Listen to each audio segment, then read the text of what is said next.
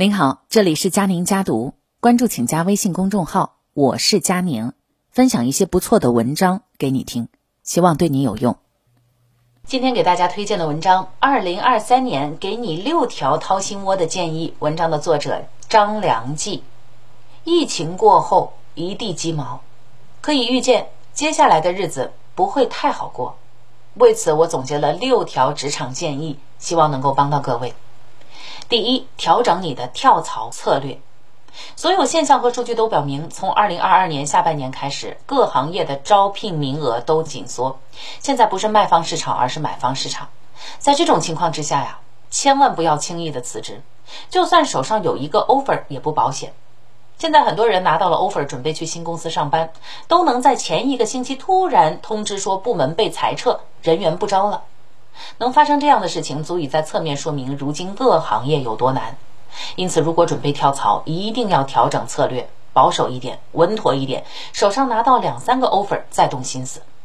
如果你心里的价位是两万，对方给一万八，就不要纠结了。如果 offer 是现金加上股权的配比总包，毫不犹豫你要选现金多的。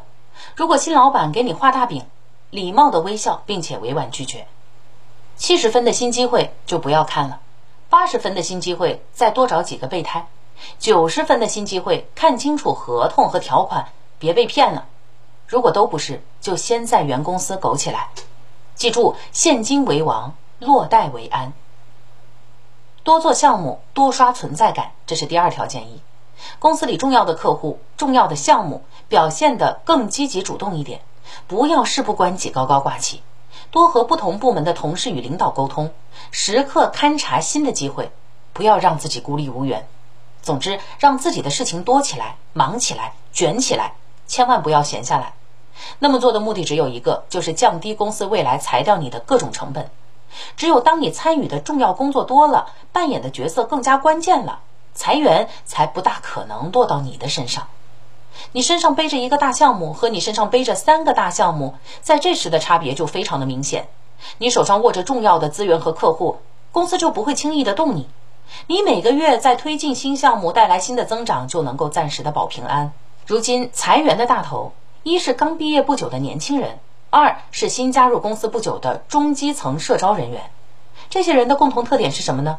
对公司的业务了解还不够深，裁掉他们的成本和对公司的影响也没那么大，所以如果可以，千万不要变成这种人。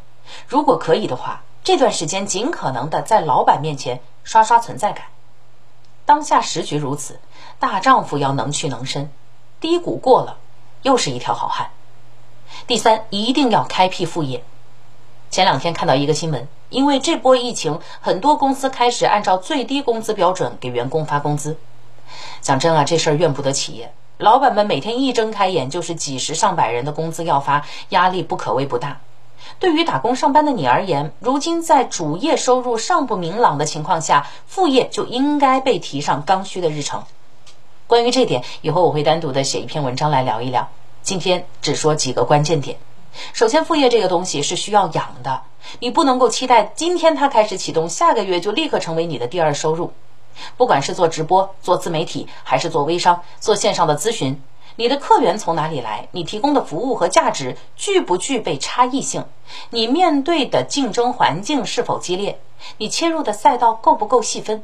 这些都要在之前就想好。一开始只赚小钱，甚至不赚钱都没关系，但是你重点要关注两个问题。第一，它会不会占据你很多时间，以至于会影响你的第一收入渠道？第二，你对它的未来成长性预估是什么样的？有没有快速爆发的潜力？有没有安全的观察期？如果做不起来，你有没有设立止损点？做副业呀，就像是一次微创业，没有想象的那么容易。可是，一旦做起来了呢，你会越来越顺手。最后一点，你的主业工作你可能并不喜欢。但是副业不同，一定是要你擅长的专业加上你的兴趣，二者结合起来，这样你才可以做得长久。第四点，我给到你的职业建议是补全你的能力短板。说几个万金油技能哈，不管你做什么行业，你都要懂的：市场营销、人性洞察、内容引流、数据分析、PPT 制作和演讲、文案写作，还有逻辑思考。讲句话糙理不糙的观点，所有行业和公司都是出来卖的，不管你卖的是产品还是服务，里面的道理都是相通的。卖什么并没有那么重要，如何卖才是王道。去跟你小区楼下卖房的中介聊一下午，你就知道我说的是什么意思。最近我慢慢悟出了一个道理：在五百强外企做营销的，别瞧不起县城里做微商的，大家干的都是挖掘人性的活儿，没有谁比谁高贵，只有知识和技巧最高贵。所以。放下身段，打开你的信息通路，多想想怎么去包装你自己，怎么包装你的产品和服务，怎么吸引别人来买，怎么让别人心甘情愿的来买，怎么让人家帮你宣传，怎么去调动有限的资源做到利益最大化的事情，还有怎么去制定分步走的发展计划，等等等等，这些都值得你好好的思考。再强调一遍，卖什么不重要，怎么卖才是王道。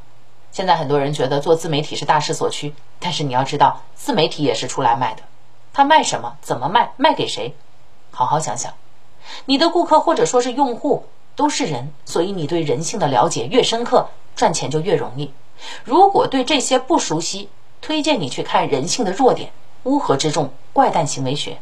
总之啊，这个时代要学会掌握流量密码，不要做一个行业就只懂这个行业的事情。你要把眼光散出去，敢去不断颠覆和重塑你的认知，你才会发现源源不断的机会。第五，别让你的业务能力退化。如果过去你在公司里动嘴比动手多，开的会比做的 PPT 多，研究老板的偏好比研究业务多，和同事培养感情比培养自己的团队多，那我劝你要赶紧打住。专业的业务能力在盛世是你事业上的催化剂，在世末。那是你未来活下去的保命符啊！接下来很长的一段时间里，那些办公室的混子、职场老油条、位高钱多却不干实事儿的人会越来越难以生存下去，因为他们不能够给企业带来直接的收入增长。在光景好的时候，老板养着他们可能是为了权力制衡，或者是别的乌七八糟的办公室政治目的。可是，在公司都快生存不下去的时候，没有一个老板会有心思玩这些，他们的关注点只有一个。活下去，活下去靠什么呀？靠源源不断的销售现金流，靠稳定盘子的客户，靠持续增长的用户，就这些，没别的。所以在未来，以下的情况会越来越普遍：总监下去干基层的活，老板放下架子跑客户，CTO 亲自下场写代码，设计大咖从零开始画草图，团队缩编人员。招聘预算减少，老板要求你一个人干三个人的活儿，最好呢还是跨领域的人才。所以，如果你许久没有亲自写过 PPT，没有亲手动手敲过代码，没有打开 Excel 分析过用户数据，没有和客户深入讨论过业务的问题，趁现在赶紧把它们捡起来。这些在过去帮你升职加薪的硬通技能，将再救你一次。第六点，维持可贵的平常心。二零二二年很特别，国际形势、疫情变化，由此引发的一系列的连锁反应，每天都在社交媒体上抢占我们的眼球。但是我建议你把这些都屏蔽掉啊！当然，除了必要的政策通知和备要通知等。看到正能量信息让你感激泪流，看到负面的新闻你就极地跳脚。这两种极端的情绪每天似乎都在牵扯着你的神经，更不用说你看到的都是不知道转过几道手的消息，他们是否有被人刻意加工过，是否被掐头去尾过，这些你都不知道。你唯一知道的是自己被这些媒体操纵着关注力，为了抢夺你的流量，每天夸大其词的制造信息垃圾，让你沉浸其中，温水煮青蛙。所以是时候该醒醒了，这些事情本就和你的幸福生活无关。你对热点事件的关注和谩骂，往往收效甚微，什么也改变不了。相反，你投入了巨大的精力去看戏吃瓜，去追逐后续，去查验真伪，去散播消息，自己的本职工作和家庭生活反而被慢慢的耽误掉。